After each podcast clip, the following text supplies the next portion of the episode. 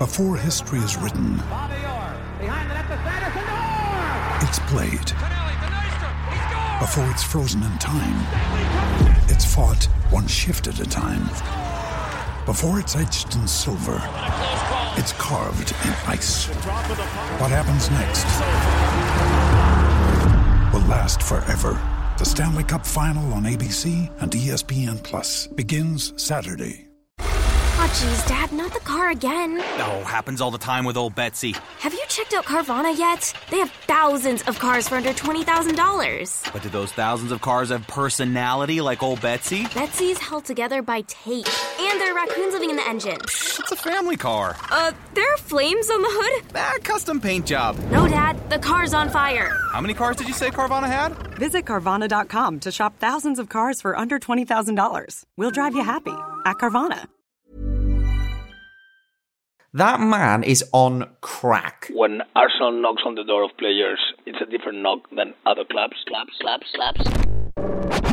Les différents podcasts de frappe. Arsenal have been through their mile and a half of pipe like Andy Dufresne in the Shawshank Redemption where you have to see the light at the end of the tunnel. El podcast de golpe diferente. But Arsenal are going through their pipe, like I say. We'll be back. The Different Knock Podcast. Maybe we'll have a good surprise for you. You want me? I want you, baby. My sugar boo. I'm levitating. No Milky Way? We're renegading? Yeah. Yeah. Yeah. Yeah. Yeah. Welcome back to the Sean Dyche uh, Burnley podcast. Yeah. Uh, a light-hearted look at Burnley with uh, Sean Dyche and my very good friend. Died Sean. That really hurts. Yeah. Jesus. Does he smoke? He's got to. He's got to be like a fat smoker. Uh, he's not fat, thank you. Welcome back to the Different podcast. what a chaotic intro. Welcome back to the Different back, podcast. guys. Thank you for coming. How's it going? Uh, we are here. It's a Sunday evening. Uh, Spurs have just been beaten roundly and soundly. That's not a phrase. Uh, Arsenal won. What a great weekend. How are you, Brad? I'm great, mate. I'm great. Should we start? Should we start off with me confessing my love for Aaron Ramsdale now again? he's my favourite. I think he's pretty much my favourite player at Arsenal at the moment, other than Saka. Aaron Ramsdale is the only goalkeeper to play in the Premier League this season without conceding a goal. It took Bernd Leno 16 appearances to register his uh, second clean sheet in the Premier League. Took two in two for Ramsdale. Uh, he's the second coming of Christ. Um, because remember, every game is a referendum on every player and all narratives, which can switch on on the on the kick of a boot. So we've got to we've got to remember that. Um, he's the new David Seaman. you know, the next what Manuel Almunia? No, he's not. He's not that bad. He was very good yesterday. Let's put it that way. He was very, very Yeah. good. He was very, very, very, good. very good. Uh, Arsenal one, Burnley nil at Turf Moor. Um, yeah, let's just let's just jump into it, Brad. Uh, word of the game for me, if you wouldn't mind me going first, is expression. On that Aaron Ramsdale hype, I lo- I think expression and expressing ourselves and how we move forward. I think building on this result is going to take us doing more of what we did and expressing ourselves moving forward and expressing ourselves in the same way that we did. The good parts of our game were where we expressed ourselves at the back, fighting for one another, communicating that defensive identity, that defensive solidity, which is forming, is solid, is secure, is allowing a platform for us to move forward. I think is the exact same expression that we need to put into our uh, final attacking third. Like, uh, uh, you know, there's a brilliant video, which uh, classic me recommending a video of Thierry Henry talking about Pep Guardiola, which we we, we discussed on WhatsApp. Uh, talking about Pep Guardiola, and basically what Pep does is he, you know, his game's changed. He's gone to a more sort of, sort of positional play type stuff as opposed to sort of tiki taka, which he did with Barcelona. But the basic principles remain the same. Pep will get you to that final third, and then it's about the ingenuity and the skill and the and the verve of the attacking players. And obviously, he's been blessed with some incredible players, Messi, um, Braithwaite, etc. Well, uh, so you know, you know about Braithwaite, that's stupid. Uh, yeah, and I would love to see, and I think the the big problem and, the, and my main problem with um with this game, which we'll get into, was the lack of expression in our final third. I thought we were um missing a final pass. I thought we were um, weak, over hitting things, not cute enough. Yes, you can put in some sort of Burnley. They the grass was too long. The, the I don't know. You could fucking make any any excuses up. But ultimately, I don't think we did enough in that final third. Because we do know it's been raining. It, it had been raining. It had been raining. It's raining for both teams. Uh, so yeah, I just think, um, yeah, before uh, sort of overall thoughts, I think expression um, was my favorite part of that, and what we can build on. Like Yeah. I loved, I loved seeing what we saw uh, in terms of that backline performance, and I think that can that can translate further up the pitch. Absolutely. And I think the thing is, talking about your word as well, because mine is slightly different, um, is I think we express, uh, expressed ourselves at the front line. There was just a hell of a lot of wrong decisions made. You know, wrong passes selected, wrong shots taken. Um, you know, I mean, one of the telltale things of this for me was Odegaard slips a lovely ball down the left channel, which Tierney has the opportunity to whip in, and Saka basically takes the ball and he's offside. And so automatically just ruins the whole pattern of play. And I think that was the main um, detractor for me of this performance is the constant poor decisions from a lot of players Yeah, yeah, uh, which is a good thing. It's a good thing to be able to say the biggest thing that went wrong was players were making the wrong final pass or yeah. were, you know, rather than. I, I mean, it's a good thing in comparison to what we've had to deal with recently as Arsenal Definitely. fans. Uh, but my word of the game is unrecognizable because that sort of physical dominant performance is unrecognizable from an Arsenal squad. Probably in most of my lifetime. Burnley have always been a bogey team for us in a lot of ways because they're such a physically dominant side, and we have often had teams that really aren't. But to highlight the talent ID at the club, Ramsdale claiming those crosses already puts us in a better situation than having Leno flap the ball into his own goal and makes our back line way more secure and comfortable. Things like Takehiro Tomiyasu, he had 100% of his aerial duels won. Do you know how hard that is against Burnley, where they basically just have nine, seven foot men on the pitch and play ping pong with the ball? Like, that is ridiculous. You got good. Crabbe and Goyle up front with fucking Yeah, mate. Wood and Barnes. Ben White again, um, somebody who was battered in the media for for doing really poorly in the air against Toney, had a great physical performance. I felt, other than obviously the few lapses in concentration and mistakes that he did make that luckily didn't cost us. Um, and Gabriel, a, a, a monstrous performance. It was unrecognizable from from an Arsenal standpoint, and some you know some also really clever moments of of fouling.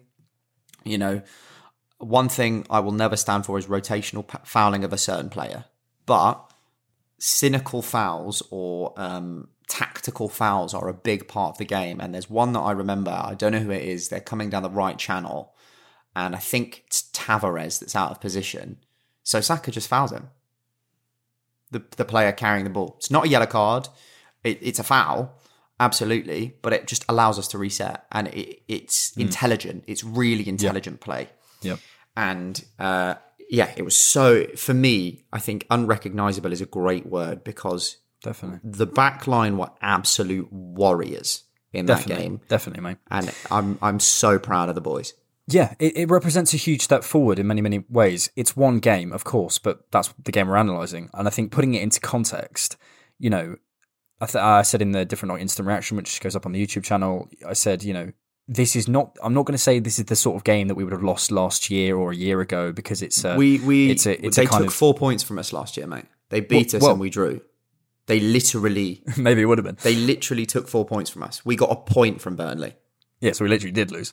But um, more to the point, you know, I think Arsenal have kind of lost an identity, lost a fighting spirit for a while. And I think those Mm. kind of intangibles really, really do. In a game of, it's a football's a simple game. It's a game of duels, and it's you know, yes, you can have get the tactics tactics right. Yes, you can, you know, be out absolutely outclass people. But ultimately, if you're going to run faster than someone, you're probably going to get a chance. And if you put that away, it's one 0 and you go home happy, three points, and everything changes, narratives shift. I think with this, you know, this really represents a step forward to me, or hopefully the start of a huge step forward and the start of a change. Uh, not only in the kind of um, the mentalities of the people we have at the back. You picked up on the talent idea, which I agree with, and like people like Tomiyasu, Ramsdale coming in, that's going to change the identity of this team, and it is changing the identity of this team, but also changing, hopefully, long term, if we're looking sort of you know into the future a little bit more, the kind of vision of Arsenal, what Arsenal are. You know, when we got beaten at Brentford, uh, all that analysis that you mentioned about Ben White, you know, it was about Arsenal being spineless and flaky, and you know that's a very Arsenal thing. You remember that throw in uh, for the goal, you know, Leno being pushed off. It's one game, but it represents to me a kind of Arsenal identity that's been formed throughout the 2010s, late Wenger, through all that confusion around Emery, when Arteta come, comes in. And I think with just a few players, the likes of Gabriel, T- you know, that back five, at the age they are, to me represents such an opportunity for us. And you know, it's Mhm. it's one game. Let's let's hold our horses a little bit, but I do feel really strongly that what we saw there feels like a step forward in the right direction and something that we can definitely build on. Yeah, and there's one thing to mention. It is one game, but going back to Brentford versus this game, there's two big differences. Uh, Leno and Tomiyasu. Uh, not Leno, sorry. Ramsdale and Tomiyasu. Forget your boy's name. Come on. Yeah, mate. I love him so much. like I actually love him. Like I I will now defend that. I don't care. Like he, number one for me until the end of the season. I, and I think there's something to come on to later about that. But um, yeah, two big big differences is we've added Tommy Tomiyasu, very physical presence, great in the air, very dominant, which we did not have at right back. We we barely had a tackler at right back, let alone somebody who could jump for a ball. Um, and then also adding in a, not only a keeper who is very physically dominant and also dominant in the air, like claiming crosses and things like that, but also very vocal. There's a, a moment that almost directly kind of um, directly copies copies isn't the right word, but it's the only one I can think of. The Xhaka moment with Chris Wood, where Xhaka kicks the ball into Chris Wood, and there's two still images. One and it's it's uh, Ramsdale and Partey, and it's Leno and Xhaka.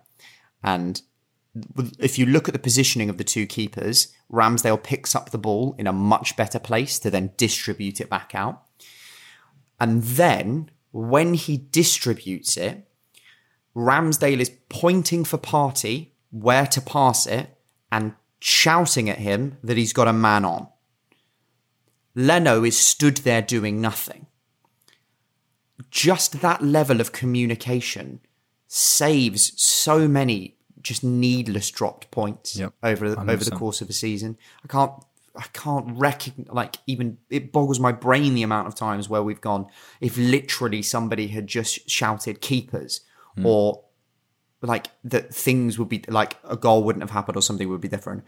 But adding those two players in just has has changed our fortunes thus far currently. I mean, Yep. there's a conversation to still be had about the creative side of things. Definitely. But We should have that. defensively, we are much better. I'm obviously going to caveat that with we've played Norwich and Burnley rather than City, Chelsea, uh, and such. But what I am confident in is even if we'd have lost to City and lost to Chelsea with Ramsdale and Tomiyasu in, it would have nowhere near been as bad as the defeats that we that we No. did. No. Kind of uh, well, that we were on the receiving end of. No, and and look, you know, I I I, looked at the lineup before the game yesterday, and then went back to the Brentford game to to compare, and there were seven changes. The goalkeeper changed. The I think two out of the the back line changed. Um, the midfield was completely different, uh, and the obviously the forward line was, was different as well. That's how changes work. Um, but the but like you know, it's a it's a whole different team, and you can't remove emotions from football. You can't do it. You know, as much as we all want to be object- objective as, as much as possible, it, we should strive for it, but you can't. It's an emotion based game. And we feel mm. as a, as a team and as a club, even after two results, very, very different. And I feel very positive moving forward. We're, we're going to struggle. We're going to have bump, bump, bumps in the road. But what I do feel confident in is a platform and a structure that I haven't felt confident in before. Watching Spurs this afternoon really crystallized something in my mind they're a club that rely on individual brilliance. They have no ball progression. They have players who don't feel like a cohesive or part of a cohesive idea. Now they're at the start of you know they just got Paratici and Nuno. You've got to give them time. But it reminded me of something that in our, I now see in Arsenal, which is a group of people that we're bringing in who are ball progressors, who are winners, who are leaders, who are people who will not be bullied, and that's the results that you get. And looking at and people you know, that will dominate now, possession. Absolutely, and and you know Arteta is trying to implement this positional play, juego de posición. Again, great video on the Athletic. Go go watch it. I think it's the most important thing an Arsenal fan can watch this year. What is positional play? This is what Arteta is trying to put in, and you need ball progressors to make those uh, qualitative, quantitative uh, superiorities, which we talk about. Look, you know, and wait, wait, on Spurs as well. One thing that you have to give credit for. Look, the talent ID, I think, is an abs- is a six or a seven out of ten at the moment because there are some honkers in there. Willian is is a stain that we need removed from the club in the sense of like we need an absolutely wilding, like blinding transfer, which I think, you know, this this sounds weird, but the signing of Ramsdale, Ramsdale has the opportunity to be. He's like twenty something years old, and he's already looking like he's taking the number one um, to kind of even that out. But if you look at our squad, there is a clear plan of how we want to play football. We want to dominate the ball, dominate possession, create high volume opportunities through clever passages of play. Spurs have gone from Mourinho, a very defensive coach, to Nuno, again, a very defensive coach. But if you look at the talent that they're bringing in, they're bringing in talent to play a different kind of way at least, we, like you say, we have a platform to build off. And whether Arteta is the man to build off of that, who knows at this point? But at least he will leave a better platform than yep. he came into. And I think that it, is a big positive. Definitely. And I think it I think you're so right to use the word platform because it is the defense and he's built that. You know, that those are the signings he's brought in, in first. We're seeing the fruits of that now. We're seeing the identity. We're going to have bumps in the road. We're going to lose games. But I do feel a strong identity forming in that back five and that front two, uh, the, the sort of the pivot or the double pivot. And moving forward, I think there's a lot to build on. Okay, let's get into the brass tacks of the game then. Um, let's do it. So I thought the setup was interesting. Um, Odegaard sort of shifting into that Granit Xhaka type role in the early early stages. I think having a sort of ball heavy, um, pressy attacking midfielder as one of the two eights, sort of um, complementing Smith Rowe is is is a, is a nice dynamic with Partey as the pivot, uh, sort of mopping that up. Um, I like that. I think it's not going to work in every game, but I think it's it's a really interesting it's an interesting option.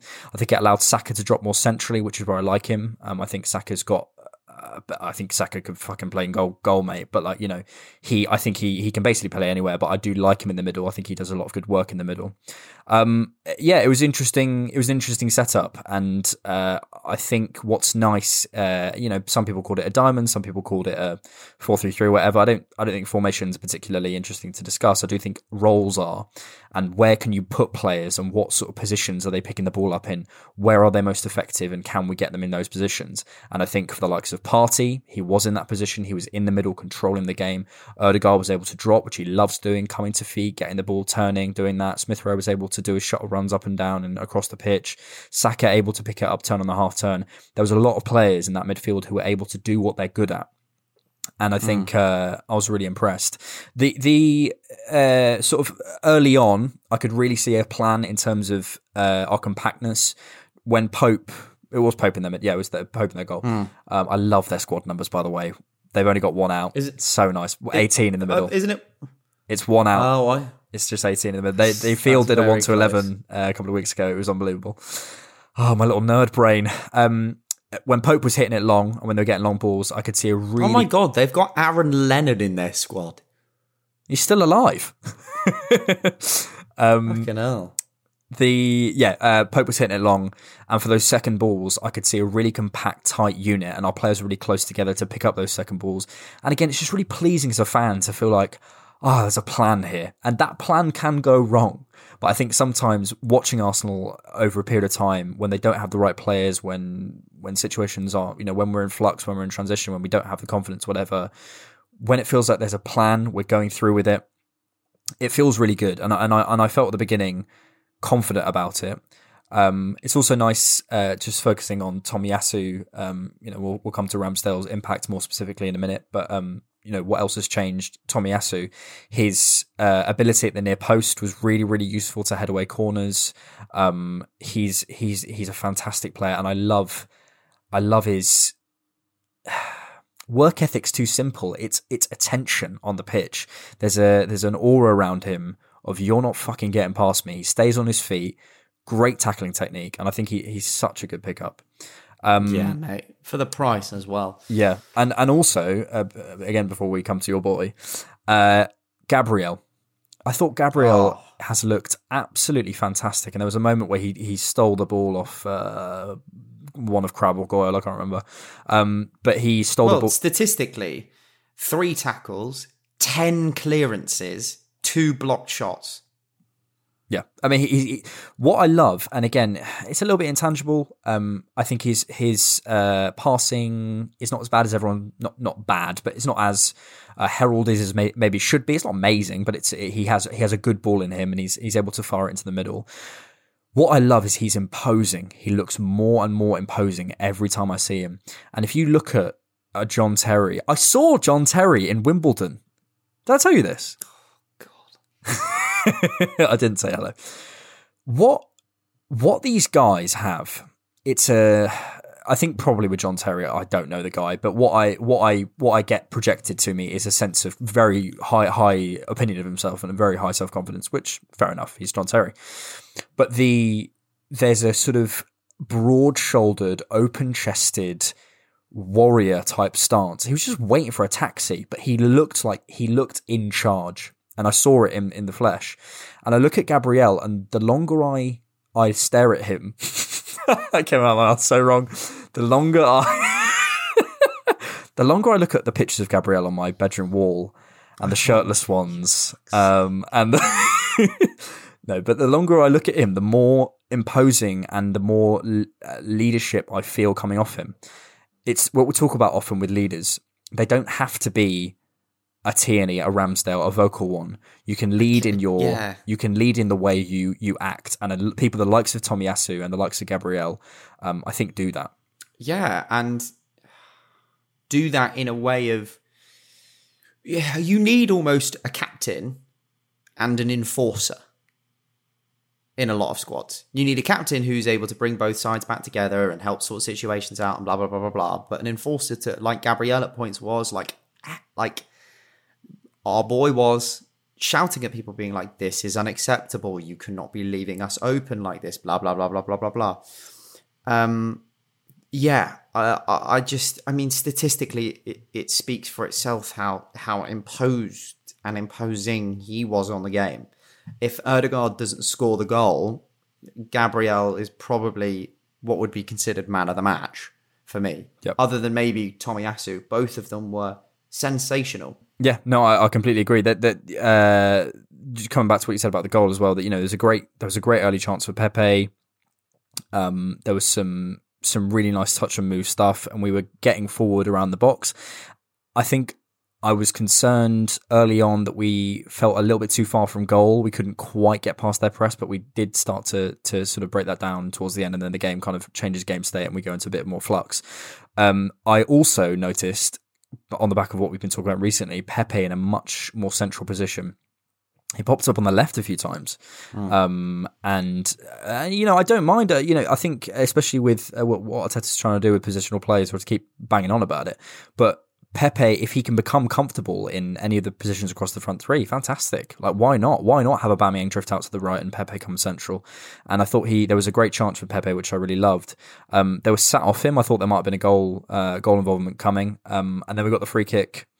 Um, and yeah, I thought it was a fucking great free kick. But my stream It's placed stopped. so well. My stream Oh, stopped. mate. I have a rant. Sorry to sorry to slightly go off tan- on a tangent, but this is the different Knock podcast. It's kind of our brand. Why is the three p.m. This is a rhetorical question. I don't need an answer. I know the answer. It's because they want fans to go to games. Why is the three p.m. ban thing on TV still a thing? It's pointless. The Premier It's, the- it's to do with the. It's nothing to do with the Premier League, and it's a lot to do with the lower leagues. Ah, but fuck them. It's a, it's more to do with uh, keeping people available to go to games in the in the football Oh, pyramids do you know kind of lower than it's it's yeah it's very much to help the solvency of of kind of the whole football pyramid so that not everyone is always just watching the 3 p.m. kickoff. Do you know what, Brad? It annoyed me so much, and the reason I'm laughing now is because I didn't even think about that. Did Yeah. So I'm like, you know, No, we, we need mate, to, we need more attention. We need more attention on the lower leagues. I didn't even think about it. it's just like, yeah, no, I, I get it. It's just so frustrating. You pay seventy quid a month for internet and Sky and BT, and it's fucking not even on TV. This is why I stops. illegally stream. No, Yes, uh, we this is why. I You love This is why I, I, I pay for every single game I, I watch. Alex, don't sue me, Ofcom. The Different Knock podcast does not does not condone illegal streaming. And the the, the, different Knock podcast also doesn't illegally stream. Definitely not. Yes, it was a, it was a fantastic free kick. Um, really well placed. I think there's such a value in having um, a proper free kick taker and someone who has scored a couple of peaches now. He scored one. For, I think he scored one for Sociedad, which was gorgeous from a bit further out. Um, the angles in La Liga make it always look a bit better. I don't know why, but the uh, the Premier League, um, the the goal he scored uh, yesterday in the Premier League, Martin Odegaard, Arsenal. Where am I? Premier League. Odegaard Where am I? scored in the League of Premier in England, England, against the Burnleys um, was fantastic. And also, you know, considering the conversations that were being had over the summer about Madison, one of the big things that I liked about Madison, um, you know, I, I think I wanted Odegaard, probably, I can't really remember, but I think I wanted Odegaard, um, was his free kick ability because I think it's such a it's such a danger. You know, like when United get a penalty, it's like, okay. Do you know what I mean? Like, you, know Fernandes is going to, you know, when Chelsea get a penalty, unless he's facing Jordan Pickford, you know Jorginho is going to finish it. And I think having that that kind of um, just it's just an extra dimension. It's like having a, someone who can do long throws or put in a really good corner.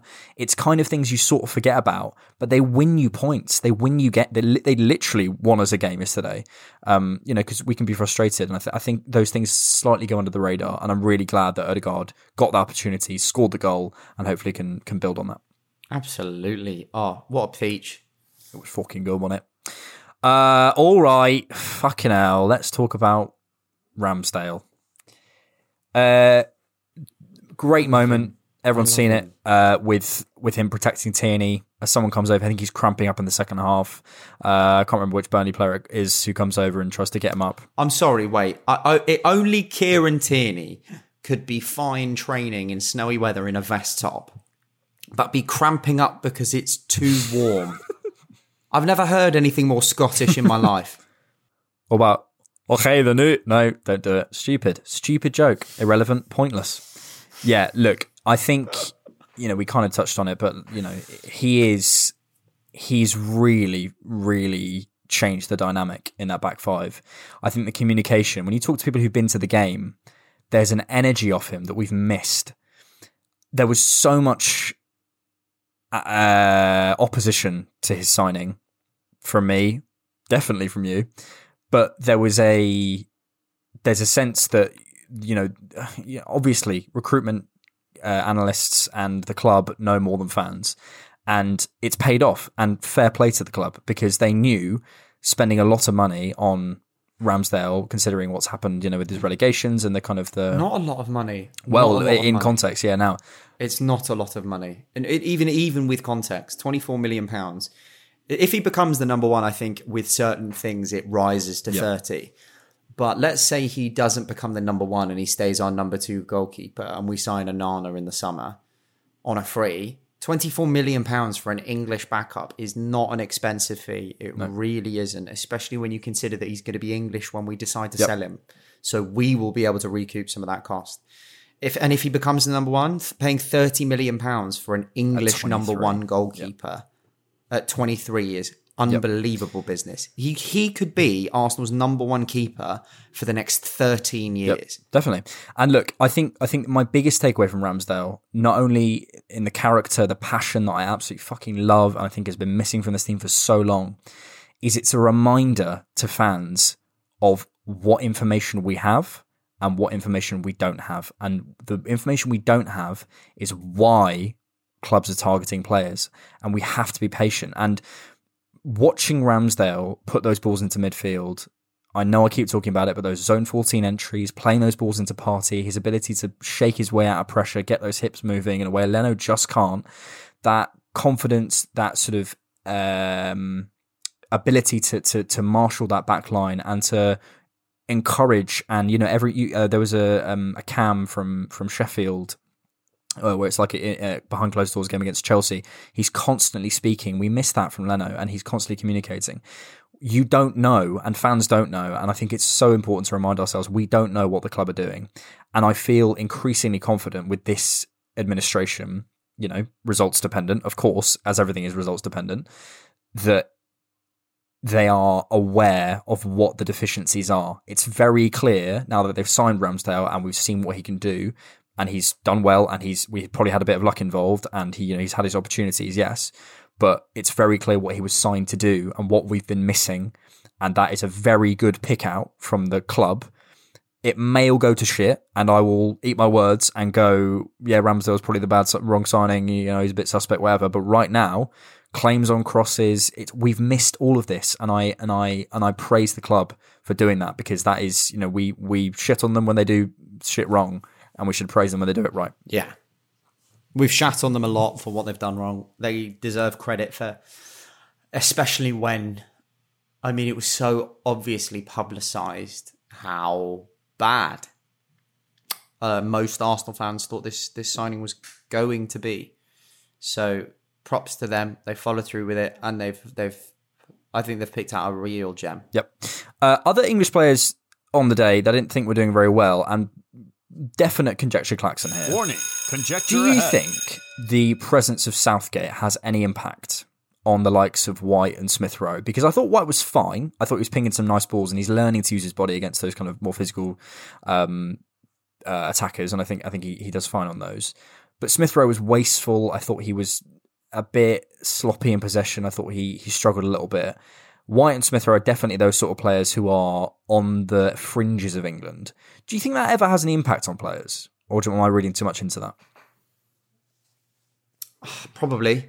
We were having a conversation over text about whether they even would have known. Because I think that if you're Gareth Southgate, whether you go to games every week or not, I don't think you're going to make it widely publicized to the player base who who you're going to watch that weekend because you want to. They're going to find out at halftime anyway, but to a degree, you're going to want to see them play their natural game so you can get a real read off of how well they're actually doing.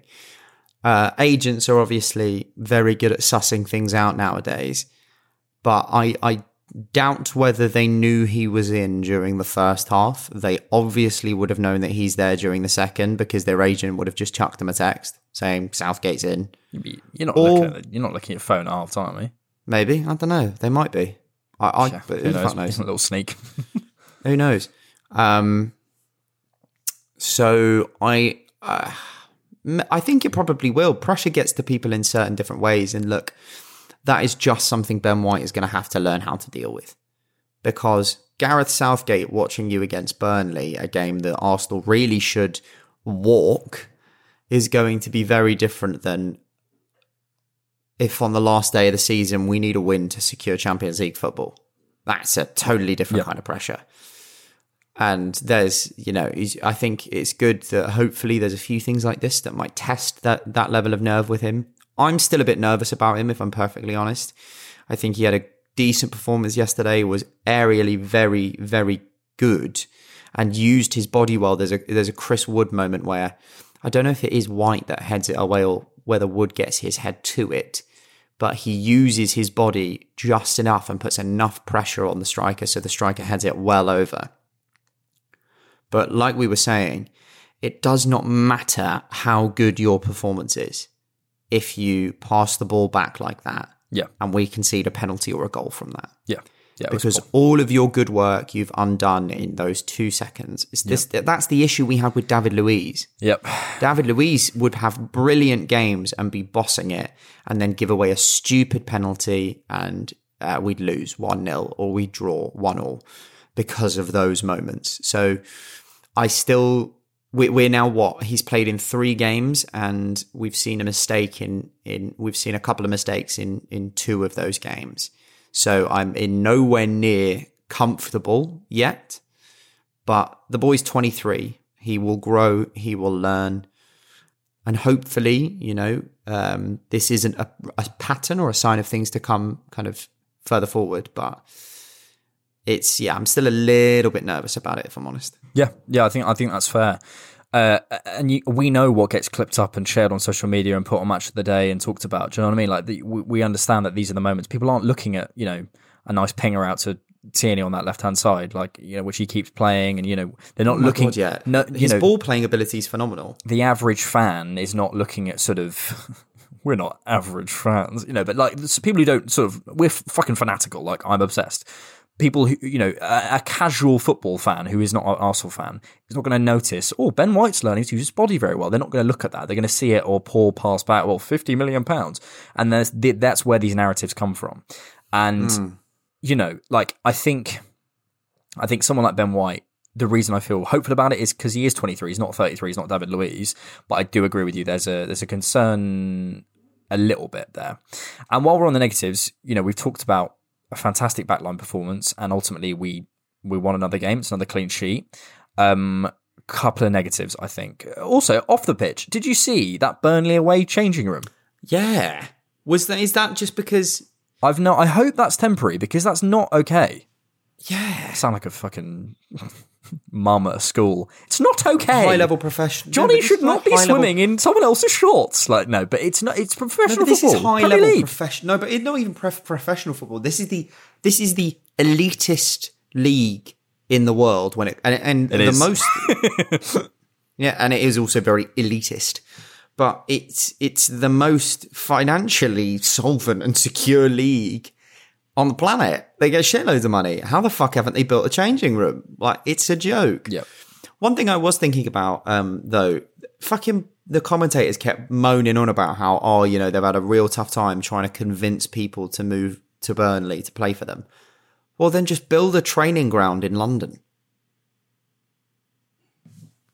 Have your training ground sessions in London, build a training ground in London, have your players based in London, travel up to Burnley for the games. It's going to be a two hour trip. What the fuck are you doing? Do you know what, Brad? I sometimes I hear what you say and I go, nah, that's a really good shout. because everyone always goes, oh, it's the allure of London. I'm like, just fucking buy some land and build a training ground. Then your players could live in London. Yeah. It, because what, show, you know. What, because also, what difference does that make? If you're a Burnley fan, would you rather yeah, you, have your you team go to the games anyway? It doesn't matter. Train at London, um, and none of them live in Burnley because let's be realistic, none of them give a fuck about Burnley anyway. It's a job to these people as much as it is anything else. As much as certain players love the club or whatever, it's a job first and foremost. And if they have the opportunity to live in London, they're going to take it. You know, you look at um, who was it? I think it was Ryan Christie who went to Bournemouth and turned down Burnley for Bournemouth. It's because he's oh, living really? on the south coast. Yeah, I didn't know that. He turned down Burnley to go to Bournemouth because one, Bournemouth is a much nicer area. It's closer to London. It's on the coast. Oh, and then they had to sign a player from outside the UK. Gutted, Sean, Sean Dyche. Gutted, sure. But you know what I mean? Just have your. I'm sure if you were a Burnley fan, you would accept not having any Yeah. of your players live in Burnley or giving a fuck about Burnley and living in London if it meant you could get better players. Oh, Brad, Like- let's just start a football team. Come on, we've got all the ideas. Should we do it? Uh, yes, I'm, it's I'm, really I'm not a bad shout. generational, mate. Generational. I'm glad you feel that way. Um, the uh, yeah, I thought we started to lose a bit of control of the game. I, I, Burnley were fucking Wenger balling us once that Cornet guy came on. There were little one twos, two touch. How do you want it? I think that's what we miss, though. I think that on, on, what we miss as a squad at the moment is is relative when it comes to size and quality, but a Maxwell Cornet.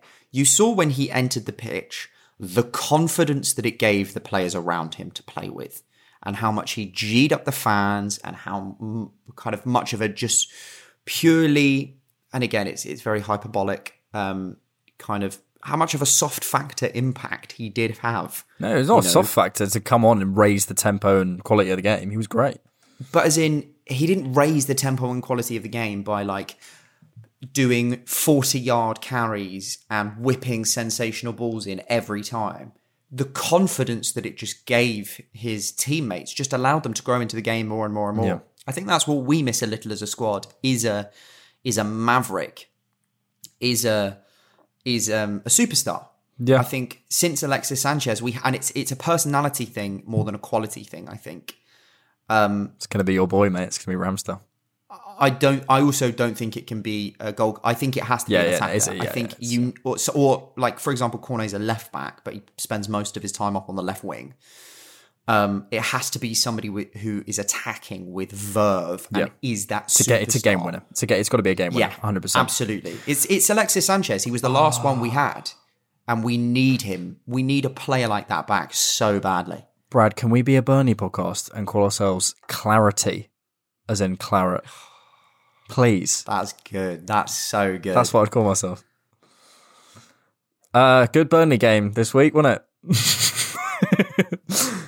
Tarkowski got his head on some stuff.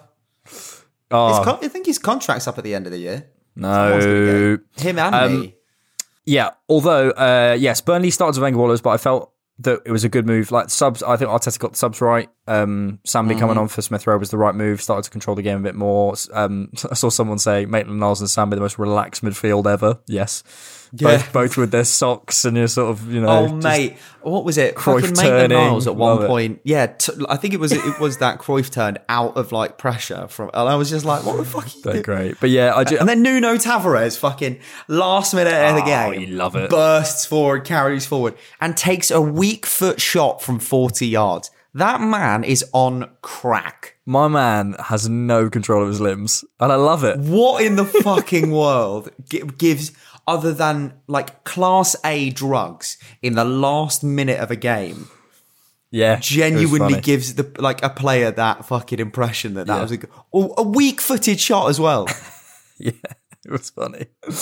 Um, yeah, uh, we we sort of said at the beginning of the podcast. I just thought we lacked incisiveness and lacked decisiveness um, in the final third, and ultimately that. Hello, Oh, Sel, you're all right?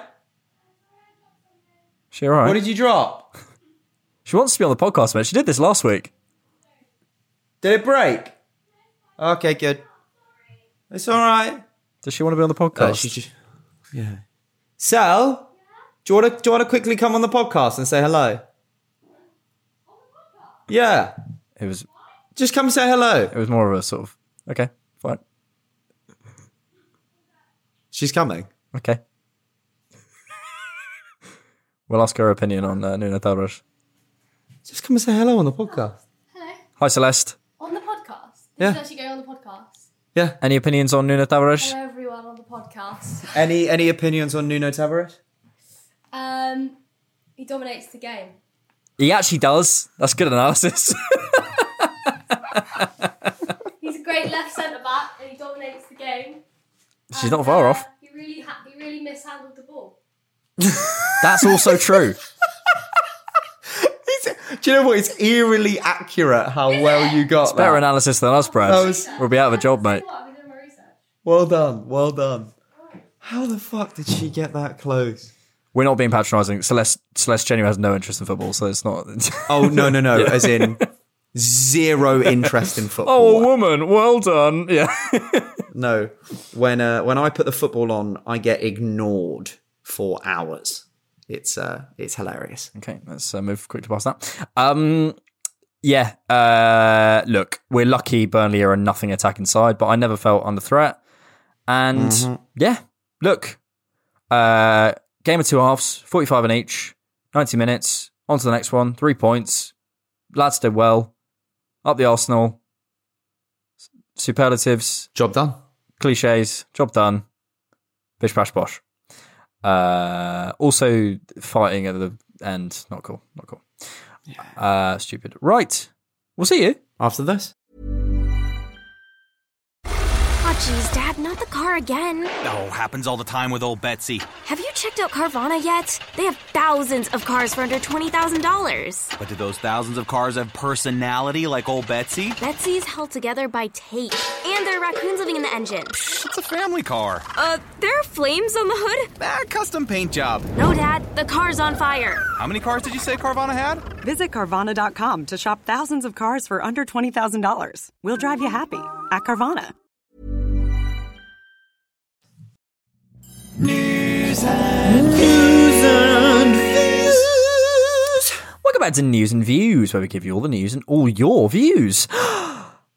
but mostly ours. Just a quick reminder that if you do enjoy these podcasts, please subscribe. Please give us a rating, and you can support us on Patreon, where you get access to ad free and filmed versions of the podcast for as little as £5 a month. You can see Bradley's brand new haircut. It's very nice.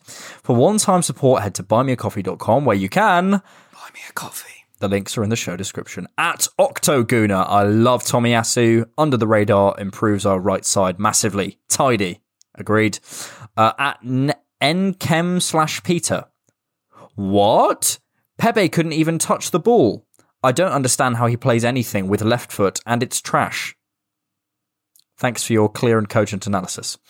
Uh, also, we had a tweet in saying, uh, hurry up with the new episode. I want to hear you gushing about our beautiful Arsenal and maybe even hear Bradley compliment Mikel Arteta. Can we have a compliment from Mikel Arteta? I think he got the setup perfect. I really do. Oh, Brad. I think it, no. I, I think it was. It was. I think it was a bang on job from Mikel this week. Uh, so yeah, well done. Oh, he's going to love that, mate. The whole Arteta family are are currently sipping I am so their- happy. I'm so happy and so proud of my players. Uh, that's, that's not a good, not a good impression. Uh, under 23s beat Chelsea 6 1, 5 1. Yeah. Hat trick from 6-1. Mika Biereth. Uh, we uh, had a player sent off. Mate, Per, Per is doing a great job with the academy. Uh, Mate. Tim Akinola looks great. Charlie Patino, Hope plays on Wednesday. Very, very exciting times for Who the was it? academy. Who was it? There was another. There was another one as well. Balogun got two, I think. Um, Sensational. Balling, mate. balling, balling, balling. Always good to beat Chelsea. I uh, I may be nannying some kids, um, and they're Chelsea fans. I'm absolutely fuming, Brad. It's going to change. Bless them. They're they're American, and he said, uh, "I like Grood." And I was like, "What?" He was like, "I like Grood." I was like, "Who do you mean?" And he meant Giroud. Oh, he's nine. I can't, but it was funny. Um, uh, Grood. Grood. Grood. Like Gru from fucking what's it called? Despicable Me. Or Uh, Groot from fucking Marvel. yeah. Uh, Bukayo Saka, Gabriel Martinelli, and Redacted remain in the race for the 2021 Golden Boy Awards. uh, Karl Hein has signed a new deal. Um, we've ta- uh, we've confirmed our talks with Wilshere. So quite busy news, uh, busy week for news uh, in Arsenal. Um, Arteta's Q and A that came out. Now we should talk about this. So it came out, and I, I really enjoyed it. I, I thought it was Mikel at his most relaxed. I like him. I, I I I like that sort of style of content. I think it gives you an insight. Um, to hold your horses. Um, but the uh, I thought also there was some interesting insights. Like he he feels comfortable. It's not a kind of guy that I feel like is on the ev- edge of losing his job. Uh, a bit conjectory, but whatever. Like I, I thought, and I thought the questions were interesting. And I thought he answered them well. Now, there's been some weird kind of revelations about who asked the questions. And if you've missed this, this is a bit weird. So some of the accounts don't exist. Also, some Yeah. of the accounts are for the social media managers at Arsenal. Like question, the first question was about the Feyenoord thing. about Reiss Nelson saying uh, the Feyenoord manager saying his quotes being taken out of context that he that Arsenal's training sessions weren't very intense and therefore that's why Reiss Nelson's injured. And Arteta basically says, well, actually we've we have a company called Stats Sports or something, and we've put in the most intensive um, Premier League session, uh, put in the most intensive sessions we've ever done in the last two years, which I'm not sure is a good thing, but anyway. Um, I don't have enough information on that to comment on it really. But anyway, lots of kind of weirdness around it. What did you see? I think it's it's just another confirmation of PRFC at points. Like, I wish they were smarter and didn't because we have the ability to search for these accounts, and Arsenal fans are fucking nutcases. Just say So it's from Jeff or something. Like, what? Why are you doing that? Do you know what I mean? It's so stupid. Um, like this is a question from because- Emily Brapples. There's- I think it's because it was a, a Twitter Q and A, so they had to come up with tweet like Twitter handles and stuff. But then don't do a Twitter only Q and A. But if you have specific wait wait wait if you have specific questions you want to answer, do a multi-platform Q and A. And and just say you can email your questions in, you can text your questions in, because then that, that at least removes a certain amount of like obvious visibility. It is it is PRFC in full flow. Like, for example, the person that you're talking about, uh, the R Harrison account is Rachel Harrison, the motion graphics designer at Arsenal. So weird. It's like they tried You to hide it. it's- you know I mean? It's not even the social media manager, as I said earlier. It's like the motion graph. It's so weird. It's like having a it's, groundsman. it's so Like, strange. What? It's it's so so strange. But like, look, it's not the end. One thing that this does though is for me, it it does. It, it's another confirmation of my suspicions that I've had for a while that any negative press that comes out about the club, about Mikel, about Edu, um, there is a response in certain ways. You know, people make jokes about it, but you can time the athletics articles coming after a loss or things like that. Like, I mean, they just there released a are- column on a Monday, but yeah, I do. I, do, I take your point. but is in it's, it's very much like 8 a.m. Monday. How Arteta is still the man to take Arsenal forward. I and- don't and agree. like no, we've talked about no, this. No, no, no, but there are. I know, but there are. That's one occasion, but sometimes they're just not as coherent. You know, in an athletic article, it says how uh, at one point during the transfer window, at when window, Edu was pushing to go for Neto instead of Ramsdale. But then in the Sky interview, I think it is, it comes out that it was Edu's idea to go Project Youth. Well, what's the truth? Did he want to sign a 32 year old Brazilian goalkeeper or did he want to sign youth for the project? Uh, because by that point, we were well into kind of project youth per se. So there's not a coherent strategy when it comes to PR and personal relations with the club because it's, and I think this is the issue. It's so obvious when things are PR and when things are spoon fed to, because you, you hear it in the language used. I've seen so many tweets from burner accounts with the same language, like literally the same wording and verbiage. And I'm like, this is not just a coincidence anymore. There is obviously a strategy that whenever there is negative press against the club to come out in a positive light about certain things, whether that be through actual kind of media outlets or whether through social media. I just wish the club were smart enough to not do stupid shit like this so we didn't realize because it does just become another stick to beat the club with. And it gives me a distrust in Arsenal.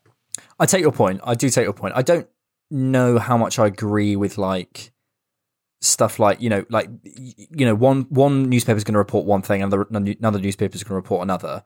The club can't really control that necessarily. You know there's going to be different sources within the club who are giving different bits of information. A player's agent might be contacted and that they might be the source of information when they actually don't know. You know there was a thing about Leno having an outburst and being promised that he'd be playing the North London derby. Arteta said I literally I, I don't know who's playing North London Derby, so how would someone know that? So so I understand there's levels that actually can't be controlled. But however, things like this can. That's really stupid. Like just say it was from Eric or Jason or Jason Mraz. No, because he's real. But like, you know, just just say it was from whoever. Like what what why are you like this is very because this, is, this is just confirmation. It's as in like, but it, it- just confirms for a lot of people what they think they already believe, and it just creates a confirmation bias ideal within Arsenal fans. Sure, but and that they will now start to distrust anything that comes out about the club. Yeah, and that's why I think it's really elementary. Also, what I found interesting about the conversation, uh, the Q and A that Arteta had, was he was very across the quotes. He was like, "Oh no, no, what he said in the first interview was this, but in the second interview, he actually said this." I was like, "Oh, okay, so you're paying loads of attention to this." So you guys do you like it's getting to Mikel Arteta. It's not even the PR people. Like he's reading these comments, he's reading those those things. So if you're that aware of what's going on in, in the in the media, you know, so I, I I don't know how much players read into you know fan comments online, how much they read their Instagram comments. I suppose it just depends on each person. But we have Mikel Arteta at the at the helm, and I always think he's always aware of comments. Now he may be briefed by PR, sure, but if it's getting get to Mikel, then it matters, and if it matters to Mikel, and if it's important to him enough that he wants to bring it up, and presumably someone in the club is going right. Well, this should be our first primary statement. Is you know response to this thing about Arsenal's sessions not being intense. It clearly matters. Okay, and if it matters, then you've got to control it better. And it's the same thing we talked about. We talked about before with William Saliba. It's the same thing we talked about before with you know very you know the Willian Dubai thing last last season there's things in the club that I don't think are being controlled. There's the element that I said, you know, before that, that can't be controlled. You know, you can't control every single news story that comes out. But what you're saying, the, the second part that you just, um, that we interjected is right. I think people start to lose trust and focus when even the clear messaging from the club, the this is from us, becomes diluted or the message is wrong or seems a bit forced or, or whatever, whatever it may be. I mean, it's fake. As Yeah. in, they've used a fake. They have used a fake medium to get a point across. and I just, I just wish they would control it properly and be careful about that. and just not do stupid shit like that. Just just don't do it because it it whether for me I uh, I've thought this for a while and I think that it is true to some degree that when there is negative things going on about Arsenal when there's murmurs of discontent there are stories that are fed and released about you know how good a job Edu's doing or how good a job Mikel's doing or whatever right all this does for me is confirm that now, any article that I think could be a PRFC article, now to me seems more likely to be a PRFC Yeah, yeah, article. yeah, it's com- because I have actual confirmation that they do stuff like this. Yeah, yeah, yeah, I know what you mean. And also, I'm aware of that bias. So I'm I'm not going to think every single article, but there are people who won't be aware of that and that will have seen that and go, well, well, how many of the other articles were fake? And Yeah. this isn't true, and this isn't true. It creates distrust in the people at the top, and that is not healthy for the football club. They've, no, for example, I'm still not back on board with the project. I'm still very much this is game by game basis. It's two results against against teams we should have beaten. Tottenham is the real test. This, they are shit though. They are shit. Fucking dross. But this already puts the club at a level of distrust that I that it puts it put they're putting themselves at a disadvantage with a massive group of the fans by doing stuff like this. Yeah.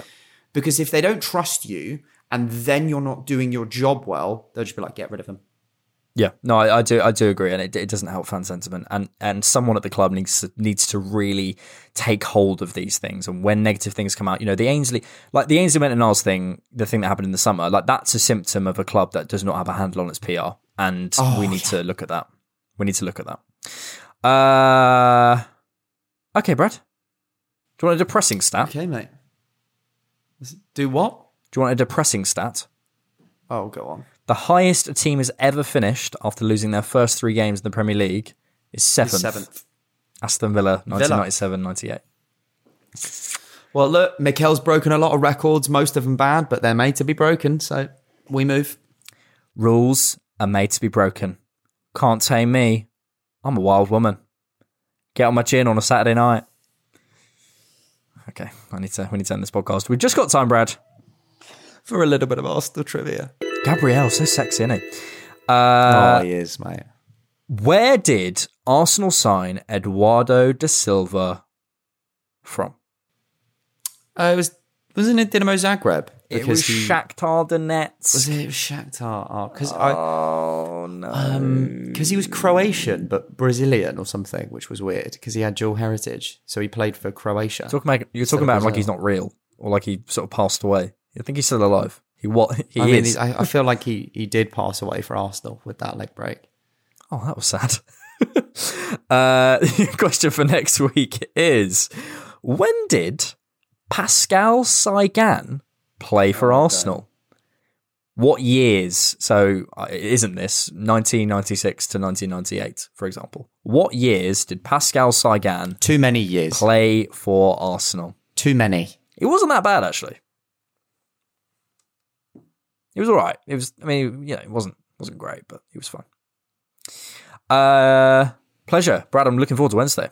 Oh mate, I can't wait. You're gonna make the sign. Yeah, uh, um, well, we were talking before this. Um, I I found out because I did a little go. The uh, the gloves that Aaron Ramsdale wore 150 or 60 great British pounds. Yeah, mate. You just, just really struggled through that.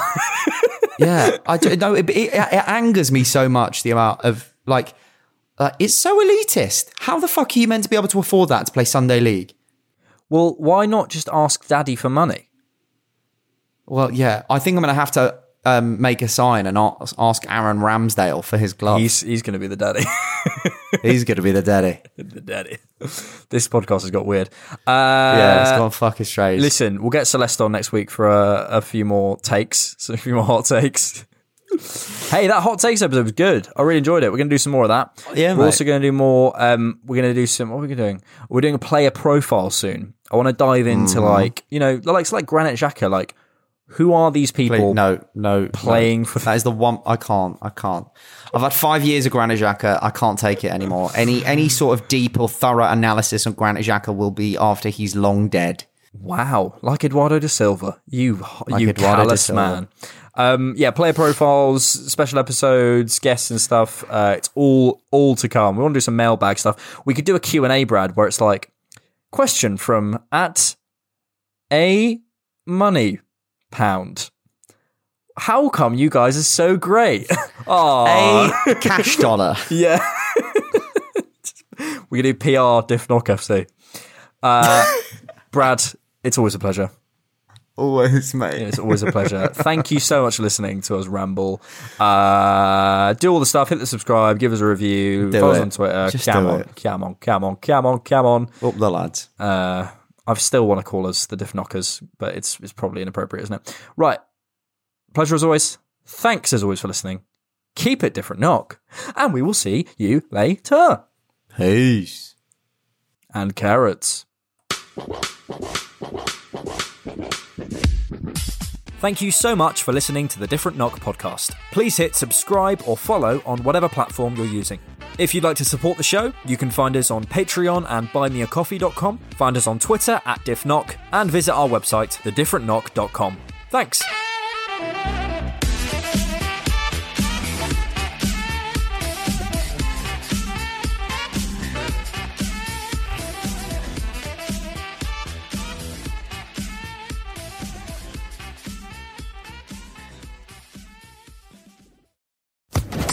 Social Podcast Network.